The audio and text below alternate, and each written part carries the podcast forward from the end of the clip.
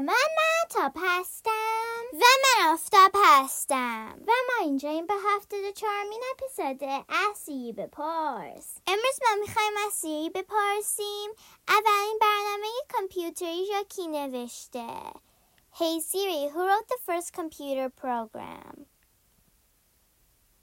Here's an answer from Wikipedia.org. The first person to execute a program on a functioning modern electronic computer was the computer scientist Konrad Zuse in 1941. سی می‌گوید اولین آدمی که روی کامپیوتر برقی برنامه کامپیوتر نوشت کنراد زوس بود. توی سال 1941 حالا فکر می‌کنیم بیشتر برنامه نویسی برای فرستادن آدم به فضا لازمه یا کار کردن به یه تلفن هوشمند؟ جالب این که تلفن هوشمند بیشتر برنامه نویسی لازم داره تا اپیزود بعدی خداحافظ Hey Siri, play some music.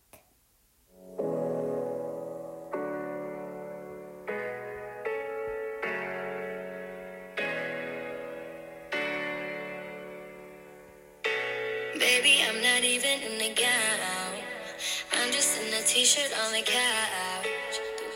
Want me makes me want you now.